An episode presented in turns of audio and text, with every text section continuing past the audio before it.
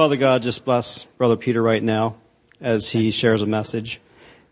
Lord, anoint him with your, your spirit. Mm-hmm. Just bless him abundantly for his courage to come out tonight and share a message. We pray in Jesus' name.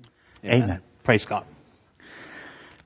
So I guess we are already into the, the new day. So I'm very glad that we can be here together. And I must say that I was very blessed already by being with the people that are here and particularly this last prayer and the last things that were talked about, about uh, unity. That has been my theme for quite a while and I've been trying to write about it and to uh, talk about it and the very thing about one church, one baptism, one truth, one way to go in order to live with Christ in new heavens and a new earth where righteousness will dwell. So hopefully tonight, even though we might think it's a big crowd, well actually it's a small crowd. We are only a few people here tonight.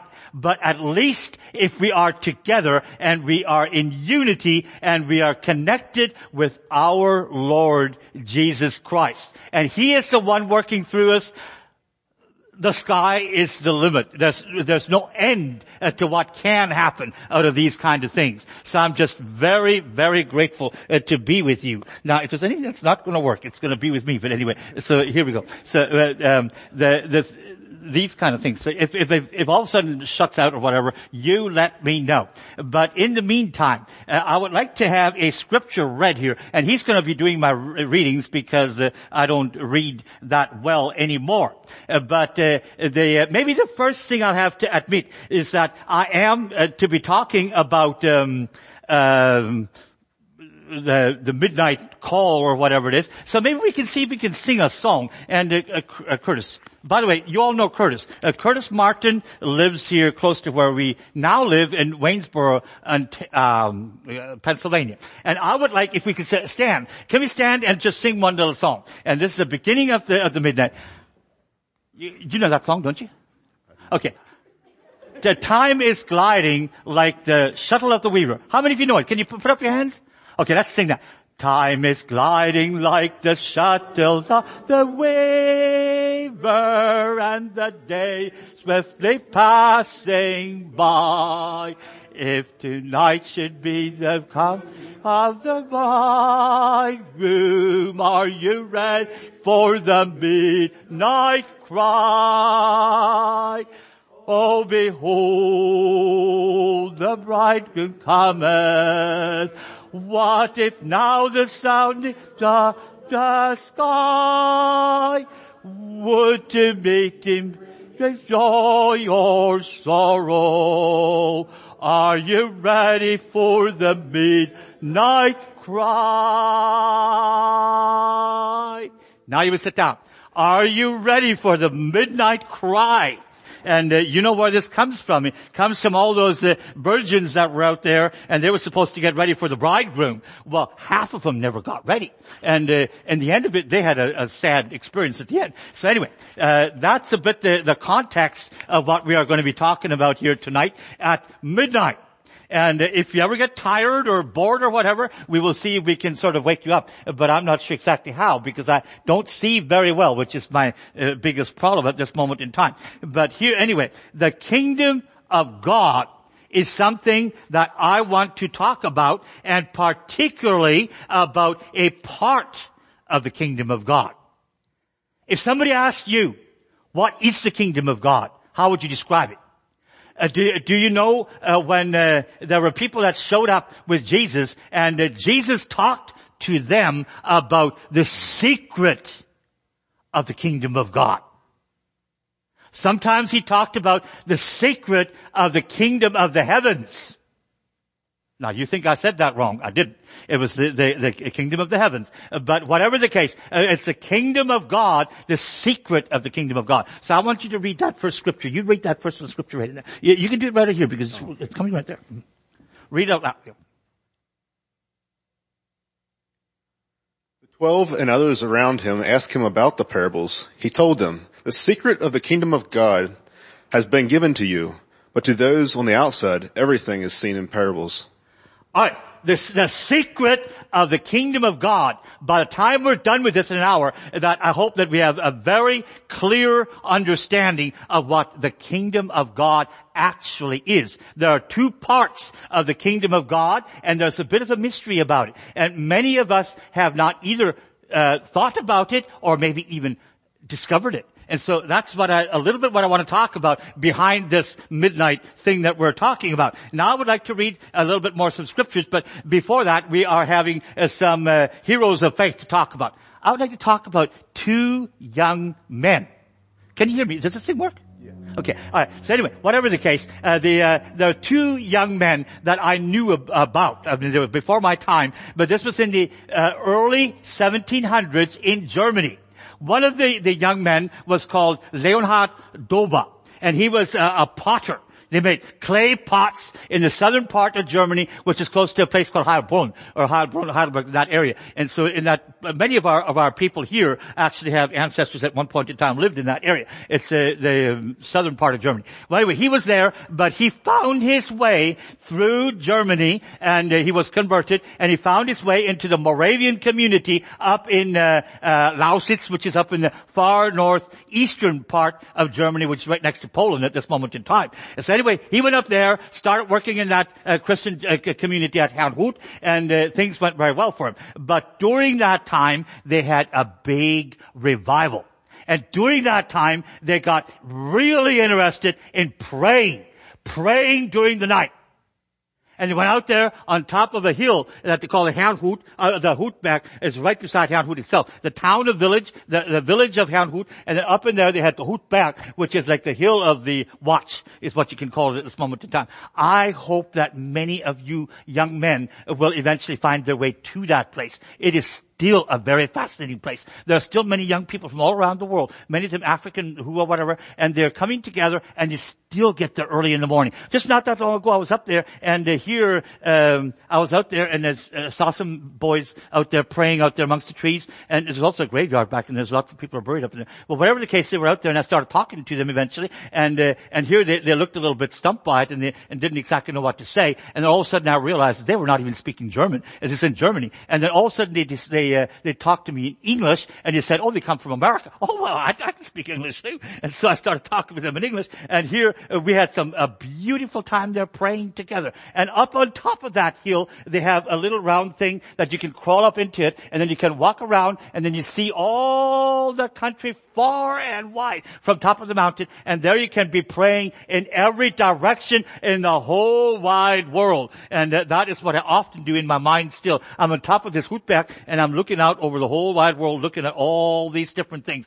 But this Leonhard Dober was, uh, was a man that came up there, and, and they started praying out there in the middle of the night. Exactly what you're doing now. Now, you're not on top of a big hill, and you're not doing fancy stuff as far as how it looks and all that, but you are here, and we are praying during the night, and that's a wonderful thing. There's another young man that came as a um, as a refugee uh, from uh, Bohemia, which is Böhmen there in the southern part next to Moravia, and he came up there. He was a, teenager, and they were up there, and they started praying together. And you know what? They couldn't stop.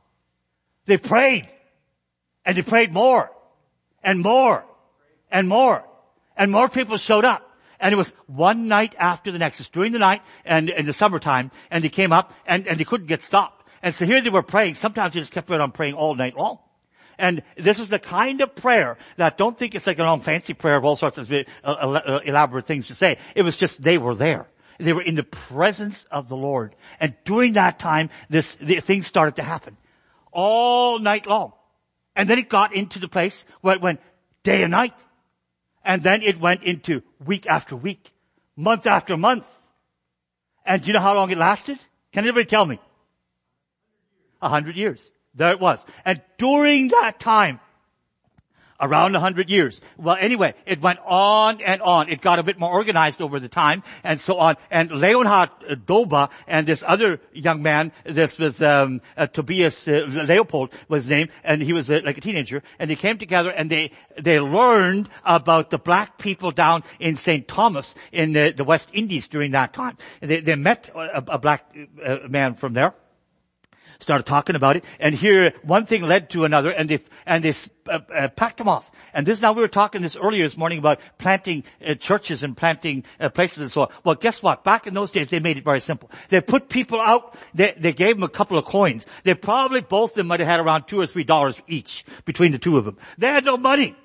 And they went out there and, and they said, you go out there and, and see if you can find you halfway around the world over to the West Indies. And so they went up there uh, to Denmark and it took about half a year until anybody got them into a boat uh, because that is crazy. Said, you can't go down there. They said, oh, we're going to go down there. We're going to work with the slaves. Well, they said, no, you can't do that. You're white. You can't go down there work with slaves. He said, all right, well, we, uh, uh, uh, Boba, he knew how to make pottery, and the other guy was a was a carpenter. And he said, well, we'll go down there and we'll work as carpenters, or whatever we're going to do, whatever we're going to, we'll, we'll, get there. And so eventually, the Lord helped him down there. Well, actually, there was another boy came first. He was named uh, David Nitschmann came first, and then uh, uh, Tobias came a little bit later on. But whatever, they went down there one thing led to another, and uh, here eventually Tobias came down. He lasted about half half a year, about six months, and he died. And many of their people just died as flies all over the place. They came over there, uh, families came down there, and it didn't last long at all. They got sick. Uh, it was hot. It was terrible. And uh, here they got uh, strange diseases. People came in there, burnt their place down uh, uh, one after next. Whatever. It was a, a very, very tough time by the time that Leonhard Dober died a good number of years ago, can you give me a guess as to how many people, how many black African people were converted, found their way to the Lord, not just halfways, not just partially, not just doing silly things, but doing very important work amongst them. I have a number, I'm bad with numbers, but I have it right here. It is, uh, let me think here. Okay, can you give me a guess?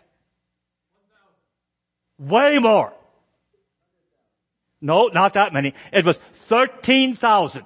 13,000 Afro-American slaves were part of the church at this moment in time. And I am talking about the kind of people that were roundly converted. And they were people that were working as slaves out there in the middle of nowhere in the hot, eh, and you know how it is, hot down there in West Indies and so on. And by the time it was done, it was a thorough ongoing church. And I know many of those people at this moment in time. I've been there many times and right in that area. And here the 100% of them are, are Afro-Americans and all the way down into Guyana and uh, Suriname and so on. And things are still happening. Now, it's not quite like it used to be anymore. But anyway, so I'll just give that a little bit of a, of an, of a thing, the, the story about, uh, of, a, of an example. So don't think that just because you're a few people, you can't do only a few things, that not much can happen. Out of a very few handful of people, the whole wide world has always been changed by just a few people. So don't worry about numbers. Just do faithfully what you can do and things will go well. Now I would like to share a few of the other scriptures that come along with it. And this is all about the kingdom and how that all went. But before that, I'll have to tell you a few more stories that go along with it. My name is Peter Hoover. My great grandfather was also called Peter Hoover and I'm named after him. And of course our family lived on just the north shore of Lake Erie. Uh, uh, this is like a good number of years ago. And uh, my great grandfather, as a young man, went out there uh, with his uh, fiddle he liked to play the fiddle uh, very well, and he was also a sailor uh, because uh, uh our uh, congregation, which is the Rainham Mennonite Church, was right on the north shore of Lake Erie, and I'm saying right smack dab on the north shore. It is so close that on the place where my great grandpa lived, and so on, you could sit on the porch and take an apple core and throw it into Lake Erie. I mean, there you go. So it was like smack dab beside the water. In fact, it was so close, and the graveyard, the Hoover graveyard, is so on the water that eventually it washed out so bad that they even had to tra- had to take the the road from one side of the graveyard onto the other side because it was washed into the lake. and so, and even the graves themselves, probably some of them are gone too. And even the, the meeting house was burned down, but then they, they they put it about a quarter mile in on my grandparents' place, which is a little bit in. And so that's the Rainham Mennonite Church, which is uh, possibly the oldest one in North in, uh, in Canada. It would have been founded, that congregation, in the late 1790s. So it gives you a bit of an idea. Some of the people came actually here from, from uh, this uh, uh, Cumberland Valley. But whatever the case, uh, so here was uh, my great-grandpa Peter Hoover. But he had his fiddle, and he liked to dance.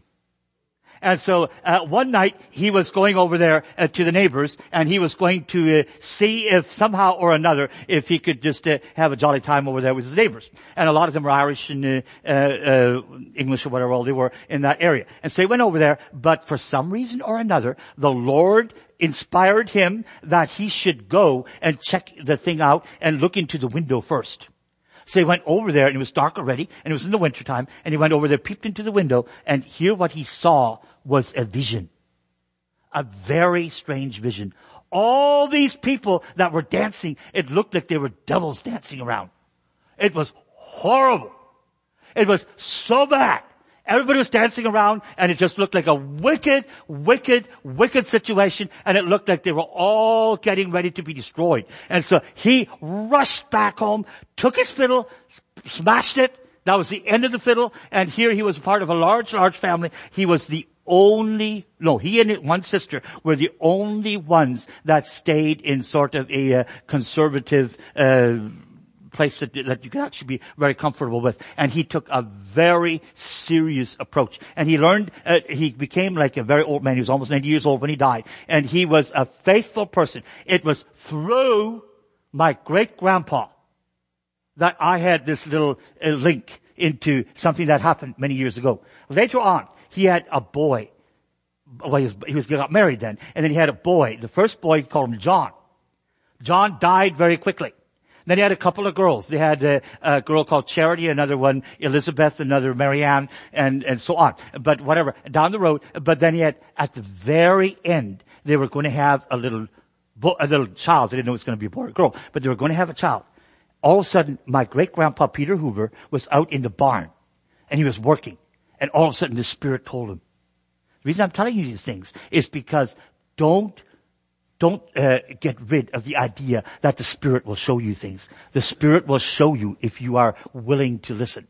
Anyway, he was out in the barn. All of a sudden the Spirit told him, go! Immediately! Go, do, go somewhere. I'll, t- I'll show you.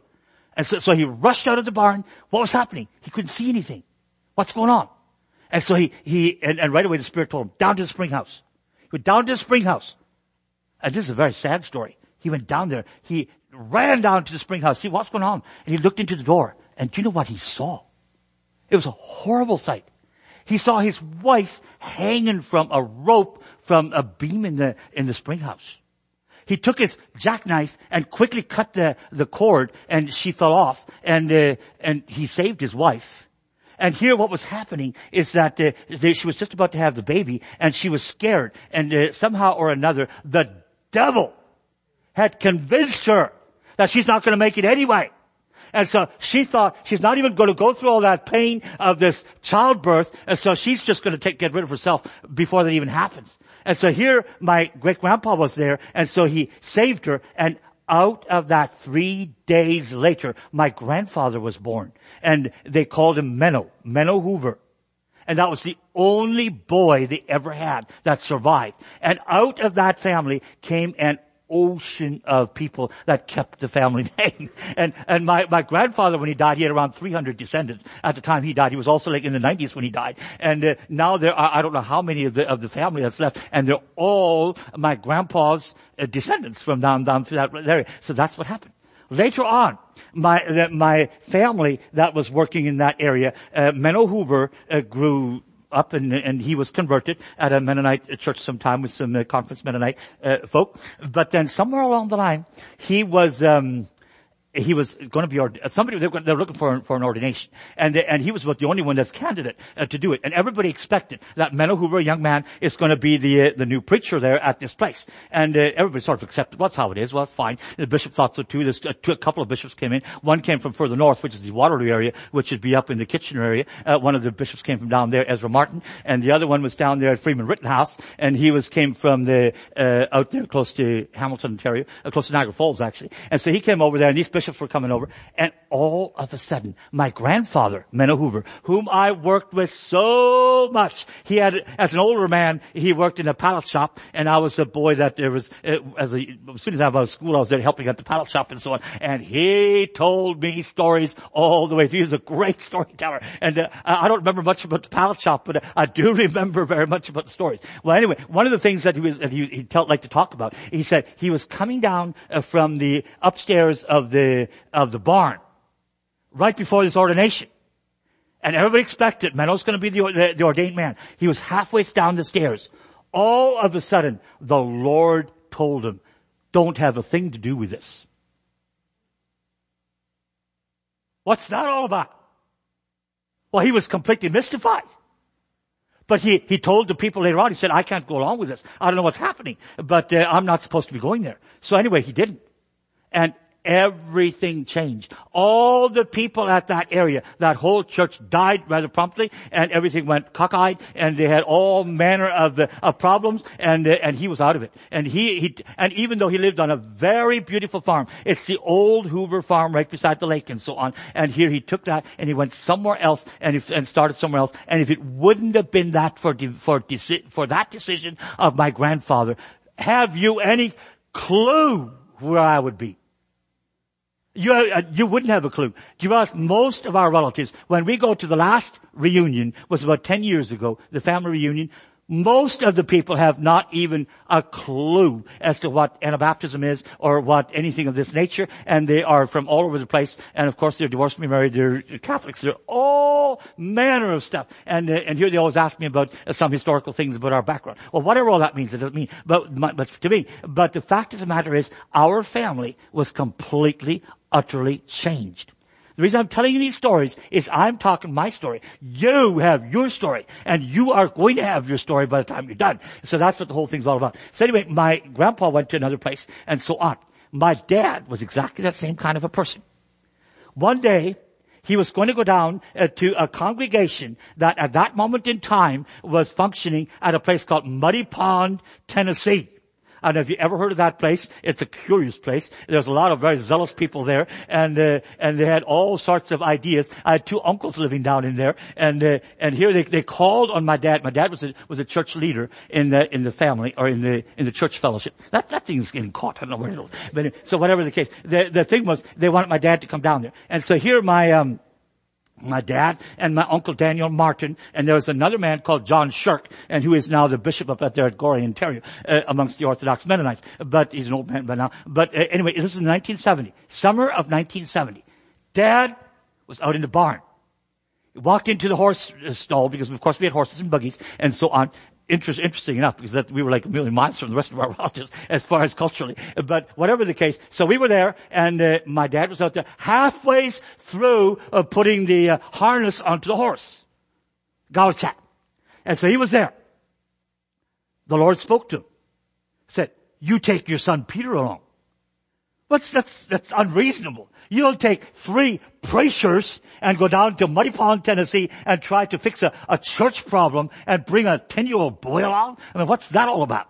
And so my dad was so doubtful about it that he actually gave my, gave the Lord a test.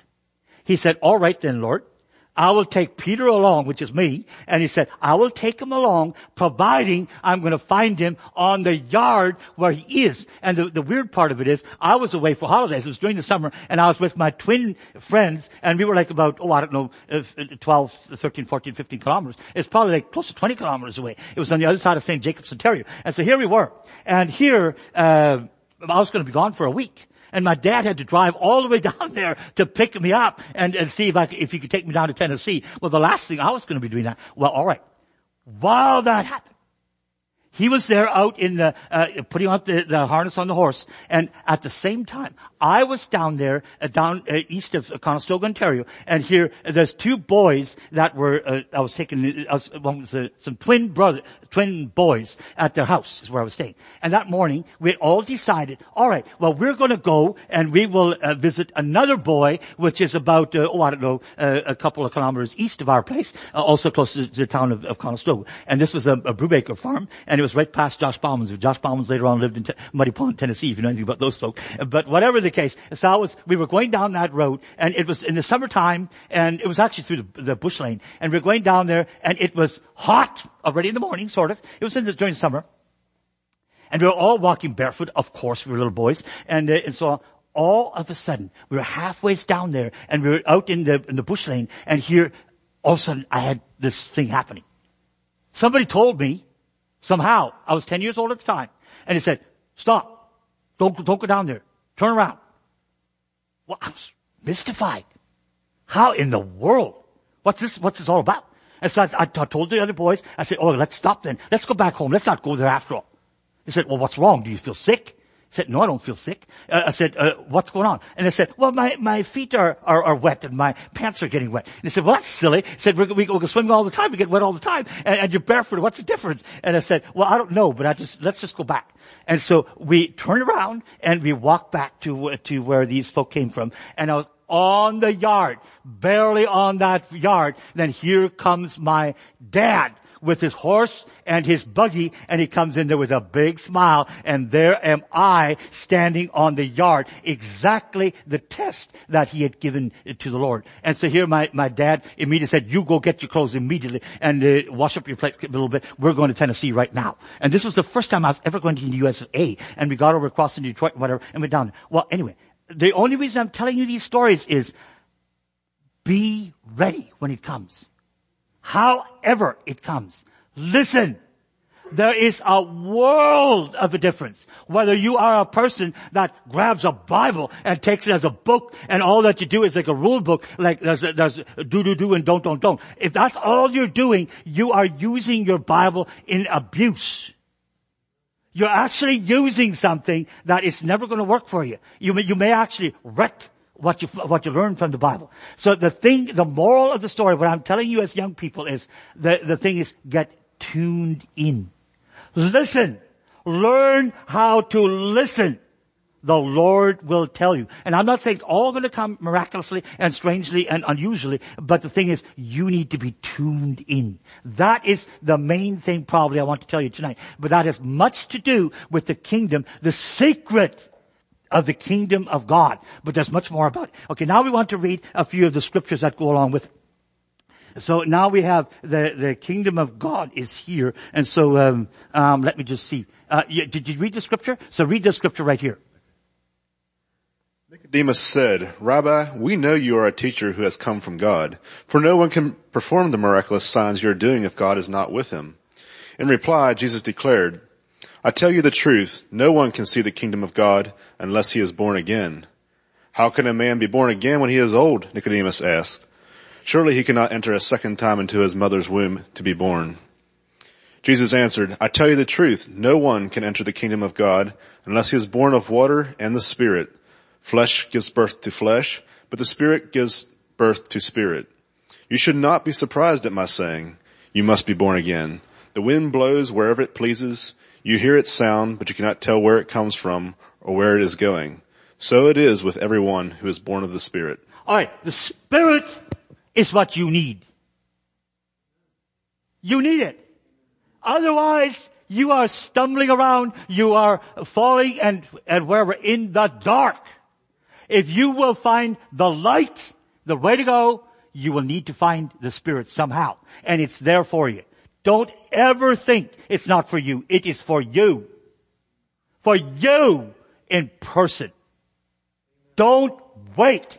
Don't stay until, or, or give up on it. it. Just stay there, hang on. And, and the Lord will show you how to go. And I will tell you another little, uh, uh, description a little bit how it all goes. Uh, there are two ways of, uh, kind of working it out with our understanding of God and the scriptures and the truth and eternity and everything. Uh, one of them is in German, we have two terms for it. One is called the Gehorsamsglauben, which is the, uh, the kind of obedience that comes from obedience. Gehorsam Glauben. And that thing is always the thing about rules and how you do this, do this, don't that, don't that, so on. Well, we are only way too familiar with that kind of stuff amongst Anabaptist folk. And many of the people here are of Anabaptist background. So if all that you can think about doing all the right things, do you know what? You probably haven't even caught it.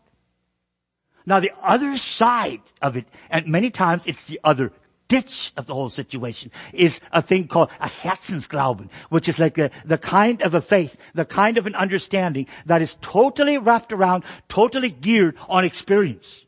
The Herzensglauben, like the, the, the, the experience of the heart and so on. Well, if that's all that you've got and all you have is just, oh, this wonderful thing happened like five years ago at uh, July or whatever. Well, whatever. Well, if, if that's all you can talk about, it's just how it went when you got born again. You're also not catching it there are two things. We need to be both obedient.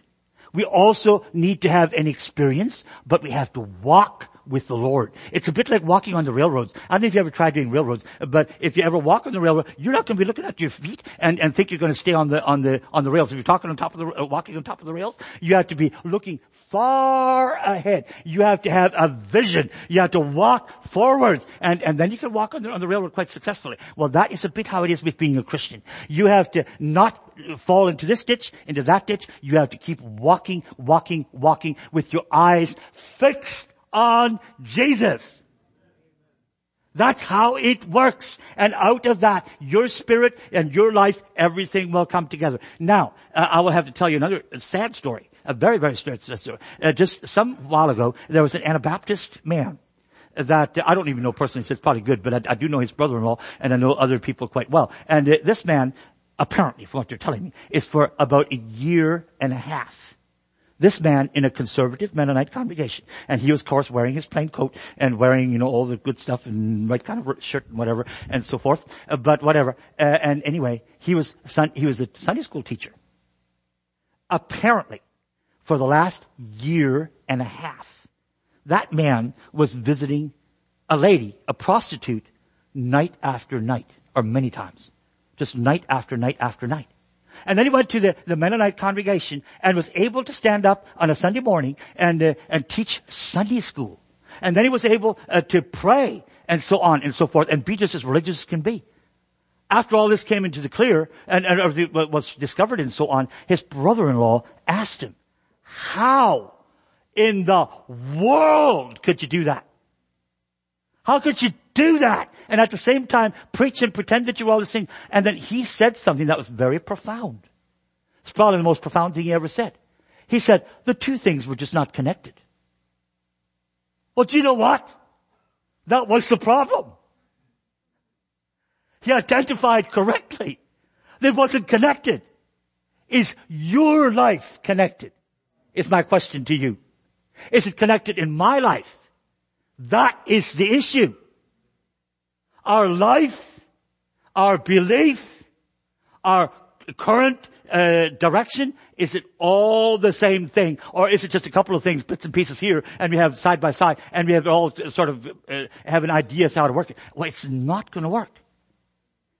When I was up in Canada, I was teaching school, and this back in the 1970s.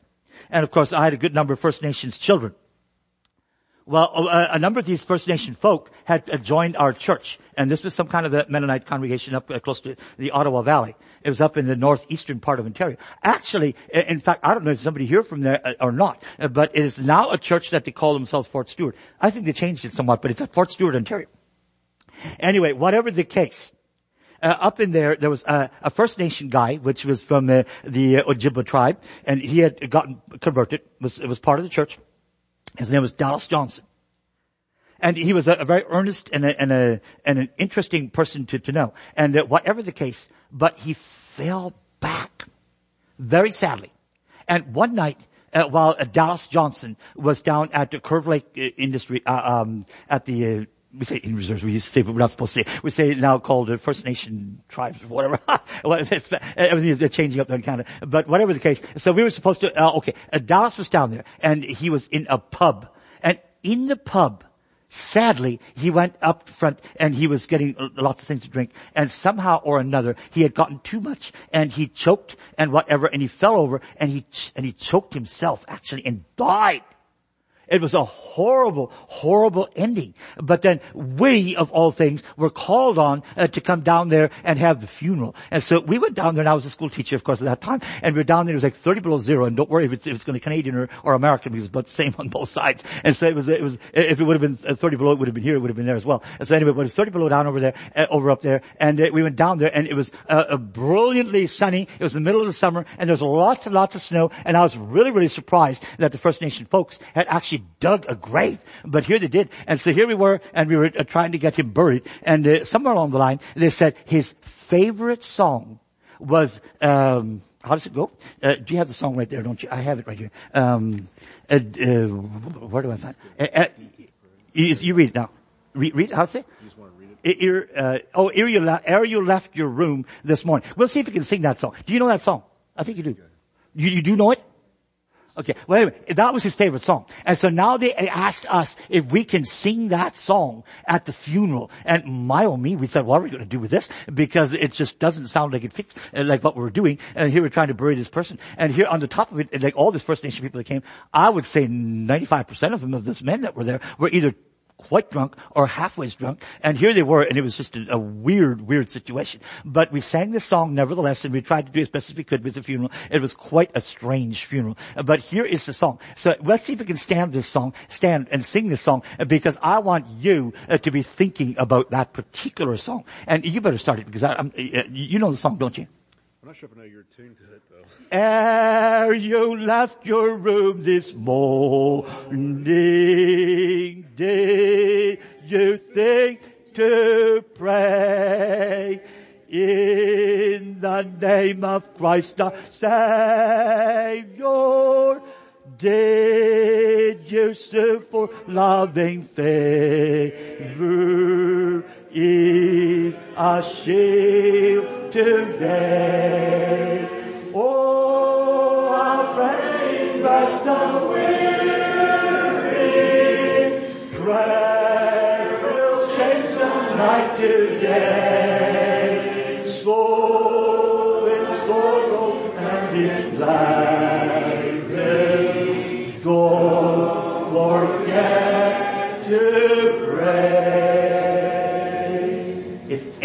You should remember don't forget to pray. Don't forget to pray. And now you may sit down again, but if you want to. But the, the thing about prayer is don't even worry about making long, elaborate prayers. Actually, very recently, I had a very strange vision. And I don't know if you, if you like having visions or what. I, I, was never quite sure about as to what all comes. But uh, every once in a while I just have them. Whether I'm either I'm sleeping or whether I'm, aw- I'm awake. Many times it's right before I go to sleep or whatever. And all of a sudden I see stuff. And uh, and this particular time it was a very weird one. It was uh, I was there and all of a sudden I was on the other end of the prayers. It was really weird. It was, uh, I was there with the Lord right beside me, and here these uh, these prayers were coming from all over the place, from all over the world. And here there was the uh, people came up and uh, and they shared their prayers, and I was absolutely flabbergasted at just listening to them. They were weird prayers. You know what they were?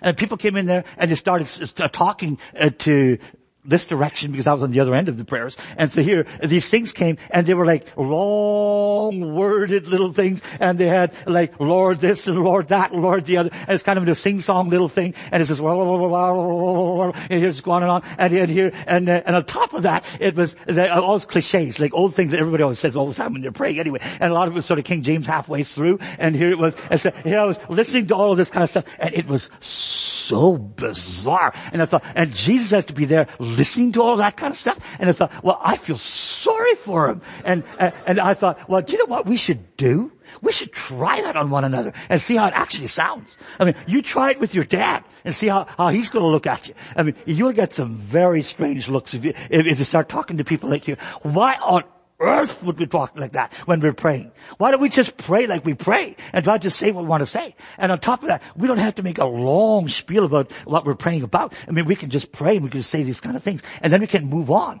And as far as prayer goes, if we're, ta- we're talking about, pr- about prayer tonight, and uh, my feeling about prayer is, actually recently, a friend of mine, he was talking with his brother, so it's not exactly directed to me, but he was talking with another brother in the church, and it was over in England. It was actually in um, northern England And the, the man, I don't know if you ever heard of him, but it's Tom Wright. If you, if you heard, if you know Tom Wright he wrote, he wrote a number of books and, and is on little YouTubes and whatever about things. He's actually an inside kind of a person. But anyway, he was talking with his friend and this friend, he asked him, so how did it go with your prayers this morning? And he said, oh, well, I prayed about five minutes.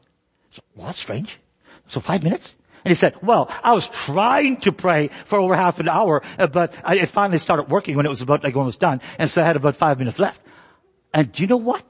That is very honest. Very honest. While we are praying, we may as well be honest.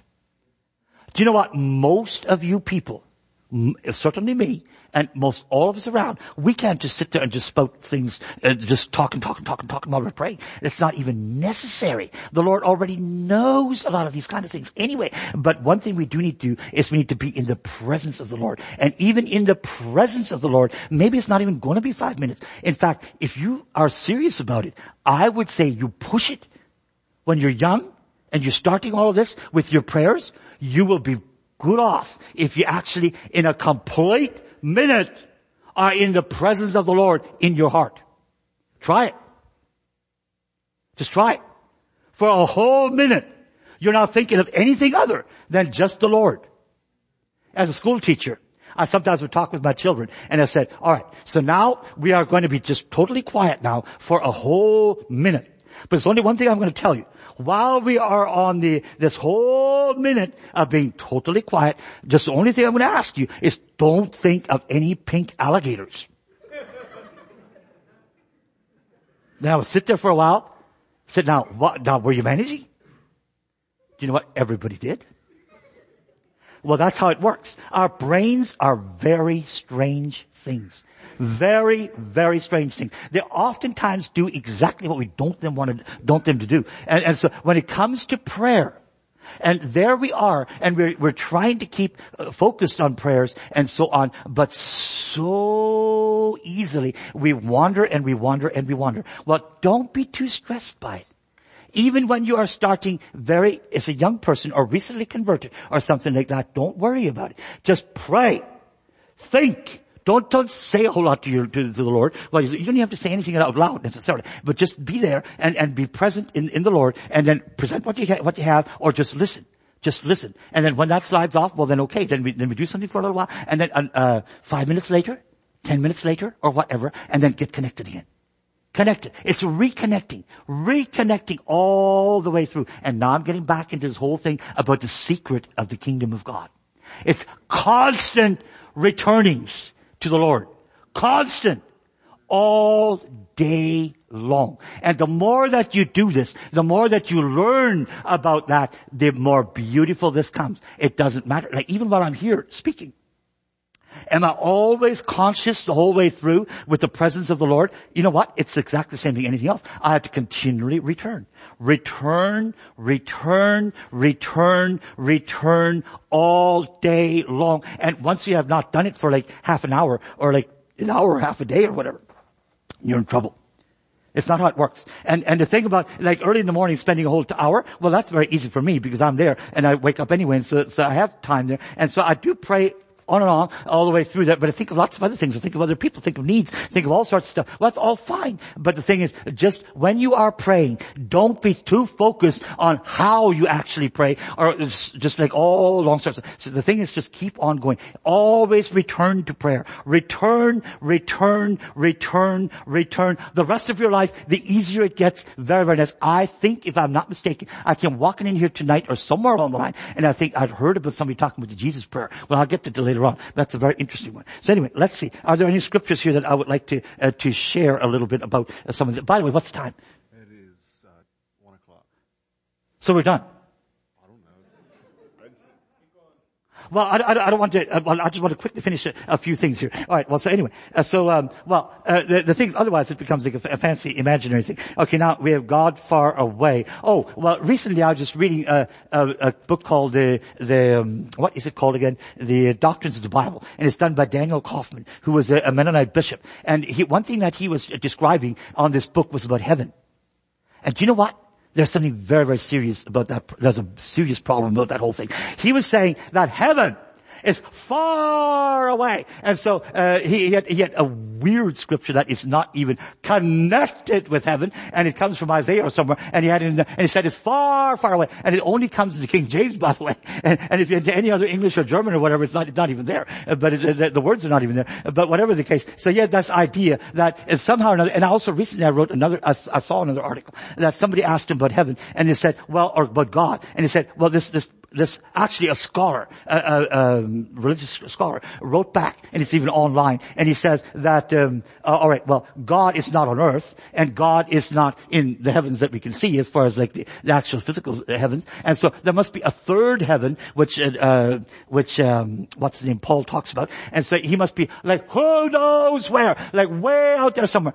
Do you know what that idea is? That idea is absolute false, false. False doctrine. Number one. Now don't be too upset. The word heaven is not in the Bible. It'll never be there. The concept of heaven being a place in that sense is, is not even there. It always, everything consistently, both in Greek and in Hebrew, it's always plural. It's always the heavens.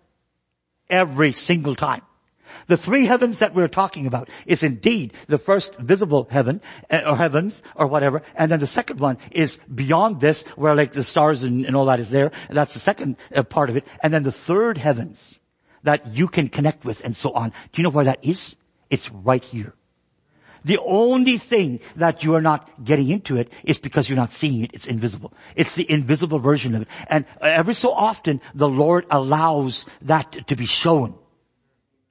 And, and you, you have lots of evidence of this in the scriptures. That all of a sudden, like, you remember when, when Elijah, Elisha was, that was out there with his, uh, with his young man was out there, and he was very, very worried. He said, oh, there's lots of enemies that are coming this and Oh, what's going to happen now? What are we going to do now? So here they all come, we're, we're all going to be destroyed. And, and then uh, Elisha went and prayed, and he said, just open this man's eyes. And so all of a sudden, it opened his eyes, and the first thing he knew, that there were an ocean of, of, um, uh, angels that were all around him. And so here, it, it, everything turned out completely, completely different. He was seeing something that he had never seen before. Okay, well, we just need to look at a few more things. It's uh, Nathaniel. Do you know what Nathaniel? Uh, he all of a sudden, he, when he when he started seeing the Lord, uh, he was uh, very impressed. And then Jesus told him, "You read this one. You read the scripture in here." And then uh, Jesus turns around and he said this.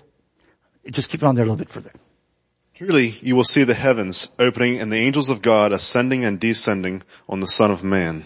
Uh, what I want you to know before I close is I want you uh, to have your heart open to the heavens. The heavens are here. Now you read the thing about, okay, I'll just tell you, Enoch. Enoch and uh, Moses and Elijah. There were people that just whooshed out and they never even died. And so, uh, whatever. And so they, they, went out there and all of a sudden, where were they? Where were they? Where did Elijah go? Where did uh, uh, Enoch go? Well, they just went into the invisible part of it. That is the, the, the heavens on the other side. But uh, whatever. Now keep on going with uh, Elisha. E- Elisha says this, oh, yeah, at the beginning. Is that Elisha? No, it's about, you, you go right down in here. It's just go Mars. Yeah. Uh, this Marcia. So here is uh, uh, Paul uh, talking to all the, the, Greeks out there in, in Marcia. You read. Quick. From one man God made all the nations that they should inhabit the whole earth. God did this so that they would seek him and perhaps reach out for him and find him, though he is not far away from any one of us. For in him we live and move and have our being. The, the thing about it is, uh, the, the heavens are here. God is here in your prayers. And so that's why I want to talk about prayer is don't think that you're talking about some kind of an imaginary God far, far off. Do you know what you're actually thinking with that? That's a completely Gnostic thing. Maybe I told you that before. But the idea, the Gnostics had the idea that the, uh, the heavens or the heaven that we talk about is completely, uh, it's, it's not geographical. It's just an idea. What's in your brain, that is totally wrong. And many, many people have. So if you ask them, so where is heaven? Well, you know where, where the clouds are, you know where everything else, but we don't know where heaven is. Heaven is way out there somewhere. Don't think that way. How in the world can you pray that way if it's out there? So if it's all in your brain, if it's all imaginary, well, then you may as well just quit it. Okay, now the next one. You read this one. Here, that, that one. Just keep it on that bit now because it, there, just keep going that way. Once when being asked by the Pharisees when the kingdom of God would come, Jesus replied, the kingdom of God, a kingdom of God is not something that can be observed, nor will people say, here it is, or there it is, because the kingdom of God is within you. It's within you. That's where you find it. You find it right here. Okay, now read the next one. In my thirtieth year, in the fourth month, on the fifth day, while I was amongst, is this is Ezekiel, by the way. while I was amongst the exiles by the Kebar River, the heavens were opened, and I saw visions of God. The heavens are open. Boys, girls, brothers, everybody, this is the thing I most want for you, that the heavens will be open to you. Somehow, somewhere, it'll happen. Okay, keep on going. When all the people were being baptized, Jesus was baptized too, and as he was praying, the heavens were opened, and the Holy Spirit descended on him in a bodily form like a dove, and a voice came from heaven, You are my son, whom I love, with whom I am well pleased. Nobody went to heaven. A heaven was there. All of a sudden it was visible. That's the only difference. Okay, now keep going to the next one. Jesus said, Father, glorify your name. Then a voice came from heaven, I have glorified it, and I will glorify it again. The crowd that was there and heard it said it had thundered. That's smack dab right in the middle of Jerusalem. Heaven was there. So what else would you expect? Okay, keep on going. Others said an angel had spoken to him. Jesus said, this voice was for your benefit, Read not this one mine. yet. Go ahead. Go down there. The transfiguration. Yeah. I've- Oh, I just talked about, oh, the transformation. So we went to transformation and all of a sudden, what happens there? Well, everything changes drastically. Peter said all sorts of things that he probably shouldn't say just exactly the kind of I would do. It's very strange I got that name. But whatever the case, so here he was and he said, let's put some three sheds in there. Well, what's that going to be? But here, uh, they, they were looking out there and the first thing they knew, they saw, who else was with Jesus? Moses and Elijah. Do, do you, is anything significant about that? How did Moses get to where he went? Nobody knows. What about Elijah? Nobody knows where he went. And so all of a sudden they showed up with uh, on top of this mountain, which is Mount Tabor out in, in Israel. As the first thing they could see things. Wow, in the world could you see Moses? How could you see Elijah? Well, here it was. They could see him because all of a sudden he, would, he reappeared. Well, that is exactly how it is. The heavens are right here. So when you are praying and you are praying some imaginary uh, Gnostic kind of a, of a thing way out there in Never Never Land, like uh, Alice in Wonderland or something, well, no wonder you can't pray. No wonder. Get real. Recognize that the Lord is right here. The reason that you aren't seeing Him is because He is, He has a, a, a, a human flesh. I mean, by the time, you know, after His resurrection, remember that, that these, uh, the Israelites were all in this shed, or in this, uh, this room, and the first thing you know, Jesus showed up, and the door was locked. How did He get in? He showed what? He showed His scars.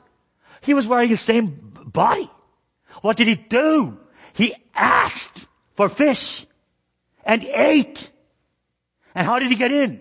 He got in through the walls. How did he get in? This is the mystery between the earth, reality, and spirituality and spirit. The spirit and the earth are connected. It's from God.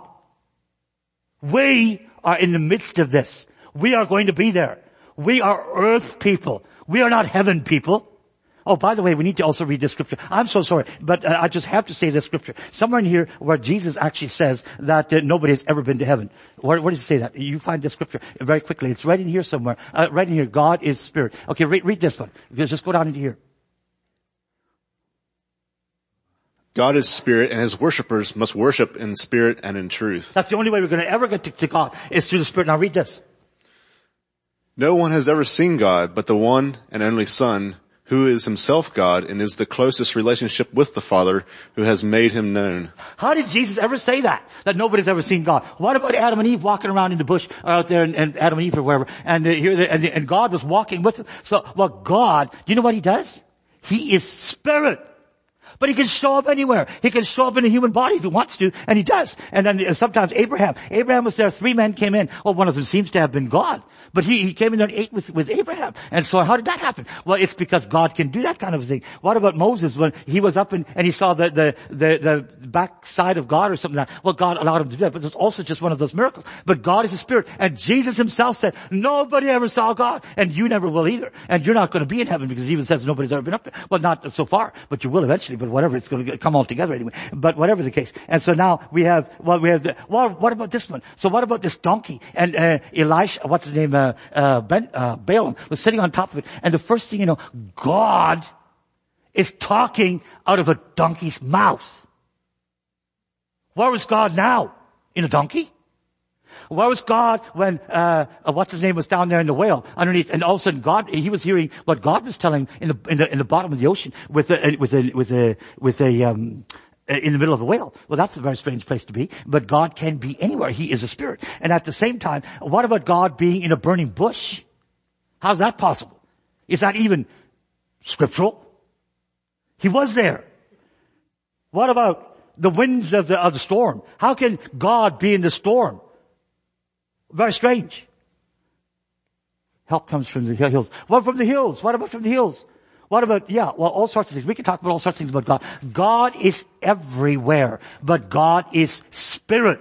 So don't expect God sitting on the throne as an old man with a beard. Like uh, Michelangelo, I mean, that is an absolute caricature. I mean, don't, don't even look at it. Don't even go to the Sistine Chapel. I don't even like it. And so whatever the case. So uh, the, the real God that we're dealing with is a spirit. A spirit actually it is. And the only one that comes in flesh and blood is, is, or flesh anyway, is the Lord Jesus. So anyway, there we go. So, but now we have to just finish this up a little bit. Oh dear me, uh, um, the, the, heavens open. Uh, well, there's a lot here about the, the heavens open. But I, I, want you all to discover this thing about the opening of the heavens, and then we have a short prayers. Okay, well, short prayers. We, it's very good to keep shorts. And then now we go with the prayer points. Okay, a good places to go. So since God is around, as a young boy, I was out there, out beside the river, and uh, beside there's two rivers coming together, and a little, sort of a little hill up on the side, a little steep little thing, and uh, I call it the Saint Michel, which is a silly thing because it's a, it was a little uh, community over there in France many years ago, early Christians, but whatever. And I, and I had a regular spot, and there's only one of them. Uh, many, many, many, many things all over the world. I've found spots in there where I discover God. And out of that, once I've been there, this is all over the place in South America, in, uh, in Europe, in uh, Asia, wherever it was where I've ever been in my life. And I find spots in there where all of a sudden I connect with God. And once I'm connected, I can go back to those places over and over and over. And just one thing leads to another. And it is such a wonderful thing. Come back Come back Come back to places. You do it. Find your places and, and, and, connect God and, and you will, you will have a wonderful time with it. And then look at the prayer points and now we go with love and power. I won't get into that one. And so now we get into uh, fear and, and barrier. There's many things that people, especially Mennonites, especially Anabaptists, they have a hard time getting along with God because they don't even think that God even loves you. They're scared of God. And so uh, God is just an old man that you, you better do this, you better do that, you better not do the other, you get in trouble. Well, that is just not God. It's just not the Lord Jesus. If you want to pray, if you want to get along with Him, you will need to discover how much He loves you and you start loving Him in return and all of a sudden everything comes together and you will have enjoyable times with the Lord and you can have it every single day no matter what is happening all around you. Anything goes wrong, but that never will go wrong. The Lord will love you anyway. Okay, good. Now, so you have some, a scripture here, just do uh, tax. Oh, uh, oh, the tax collector. Well, you think about, uh, uh they, they, were very, very humble people. Remember the tax collector? And so he had this thing about, uh, Lord Jesus, have mercy on me, a sinner. Well, that is the Jesus prayer. I could tell you, I could take the whole message without, I love the, the Jesus prayer. But uh, if you know anything about it, uh, check it out. And, and it's, it's just a way of prayer. Don't make complicated prayers. Lord Jesus Christ have mercy on me. Let's all stand. Let's do it right together. We'll do this together. And we'll, we'll do it out now. And this is the, the, the story of the, uh, the, um, the man that was like the, the tax collector. There's the, the lady, the, the Phoenician lady out there uh, at the river and somewhere. And then we have uh, a number of cases like that where the, it happens about four or five times in the, in the New Testament. So let's pray all together.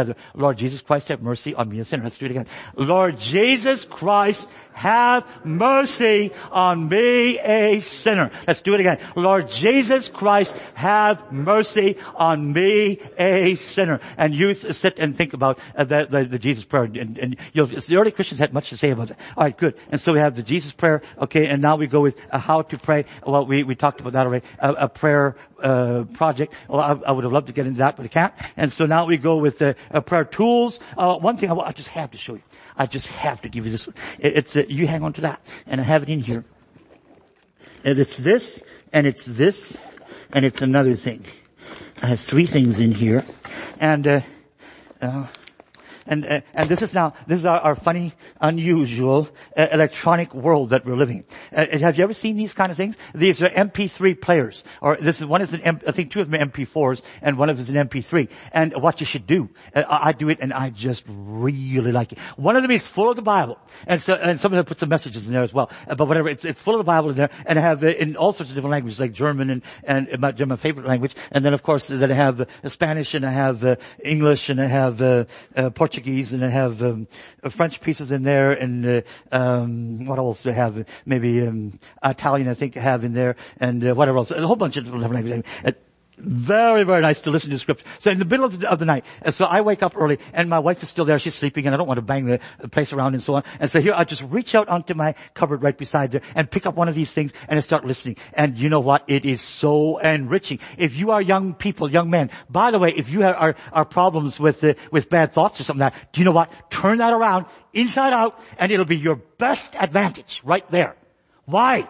Because if you're always tempted, say you're tempted like 15 times a day or something, or maybe even often, who knows, uh, but every time that a, a dirty word or a dirty something or this that comes around, or just somehow wicked thing comes around, I don't know how it goes with girls, but I do know how it goes with boys. And now of course I'm a little older, so my, my kind of temptations are different than yours probably if you're younger, but nevertheless we get tempted all the time. But here we are. And so here these uh, temptations come around. The thing to do is to flip around and say, alright, and here we come again. Let's go to the Lord. And if you do it every single time, and, and you turn to the Lord, that is a great motivation to get back connected with the Lord. See? So if you just keep doing it, well, all of a sudden, hey, it's almost neat. And so every time it comes, well, you're you'll go again. And so, so that's how it goes. All right. So here I have my Bible thing, and then I have the other one, which is my gospel one, and it's all full of gospels, all different languages and so on. And and all I do is I just put in there, and here my, my and then I have uh, one gospel coming in this language, this one, this one, this, and and if you don't know different languages, well, do it with different versions or something like that. And and just so don't listen to all the same thing all the same time, but then just listen to that gospel over and over and over. And then this other one, the black one here, is the one about songs. And so I have like, oh, maybe a thousand or more of, uh, of old, beautiful old hymns with all sorts of beautiful things in there. And so when I'm just going to sleep or whatever, I put this on. And so I'd have it over every night. And, and then I listen to all, and all day long. So I carry these things around when I travel or wherever. And it's a great thing to do. It's, an electronic thing. It's a silly thing, whatever. I grew up with completely with electricity and all that. But here, if it works, it works. And so I, I just recommend that you do this. Now let me just see if I can finish this off. And then so now, oh, the last thing, that I, I, I'll just have to finish this. It's all time. But the thing that I want to tell you, one more thing. And if you forget everything else that I said, don't forget this one. We need to do something. And we're not doing it yet. By the time this all gets done, I want this to be working. Before I die, I hope. It's a thing about sending people out like Jesus said. Jesus' mission. This morning, we were together and we had, um, a long story about how to do, uh, uh, start new churches. We talked about uh, all sorts of uh, uh, practical things. I'm not the most practical thing you've ever met in your life. I mean, uh, here I, I, I, think about, I dream about all sorts of things. I'm usually like a jump ahead of everybody else, and it doesn't work, and people think it's silly and so on. And later on, it probably is, but uh, uh, once in a while, sometimes things come out of it. But my thing about that one is, well, this is we're not. This is not me. This is not Peter Hoover at all. This is the Lord Jesus. What did he do? He took his disciples and he sent them out two by two.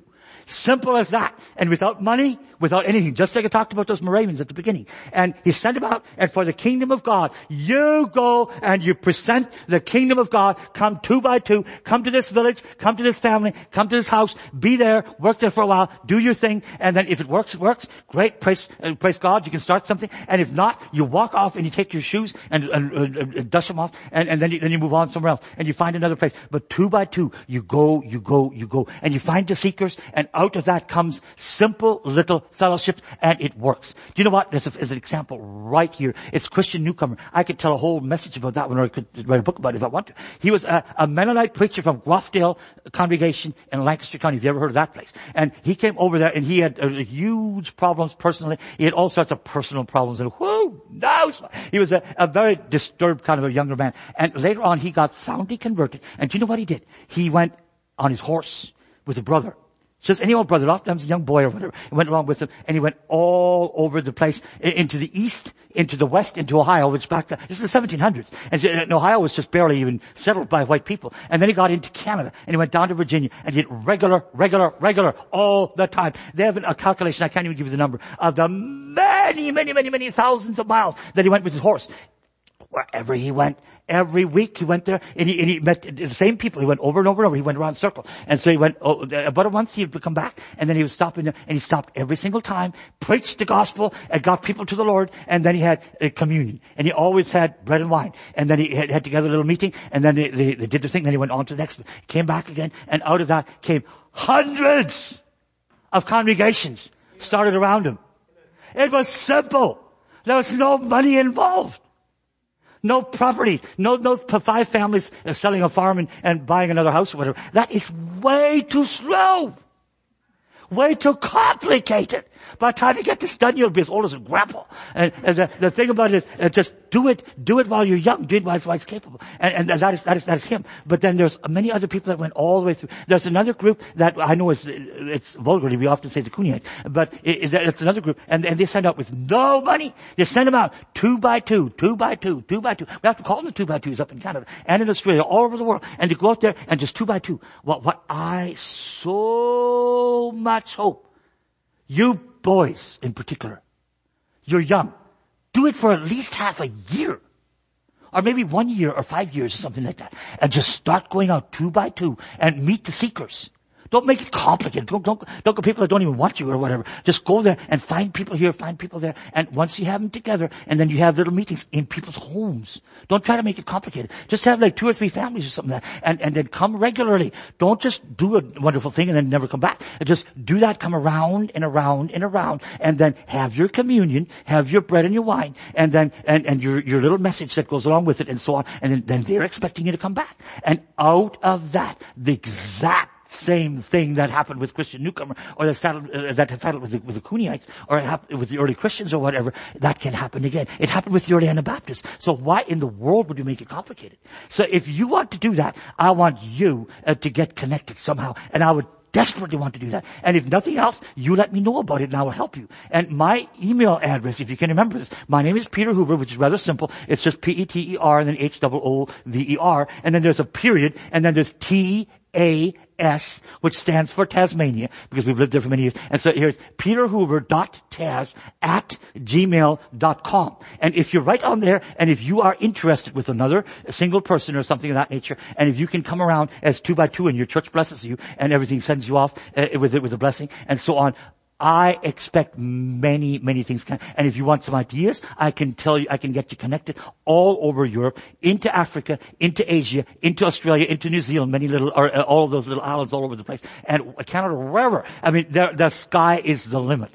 And another thing is, the end of it, don't think that this earth is all going to be destroyed and that's the end of it. That is not how it is. In the end, there's no such thing as you floating off and floating off into some kind of an imaginary heaven. You are going to be here. This earth is for us. It's the heavens and earth of a new righteousness that is coming together at the end of our journey. And this will be restored Everything will be restored. It's in Acts. Everything will be restored. What do you think? Do you think that God made a mistake? That He tried this thing with earth and it didn't work and so He just trashed it and now, now He's going to take you all off into Never Never Land? No, that's not how it's going to be. Uh, he's going to come back. You're going to come back. It's going to be new heavens and a new earth. And we are earth people. And we are here uh, to work one with another to get that all accomplished.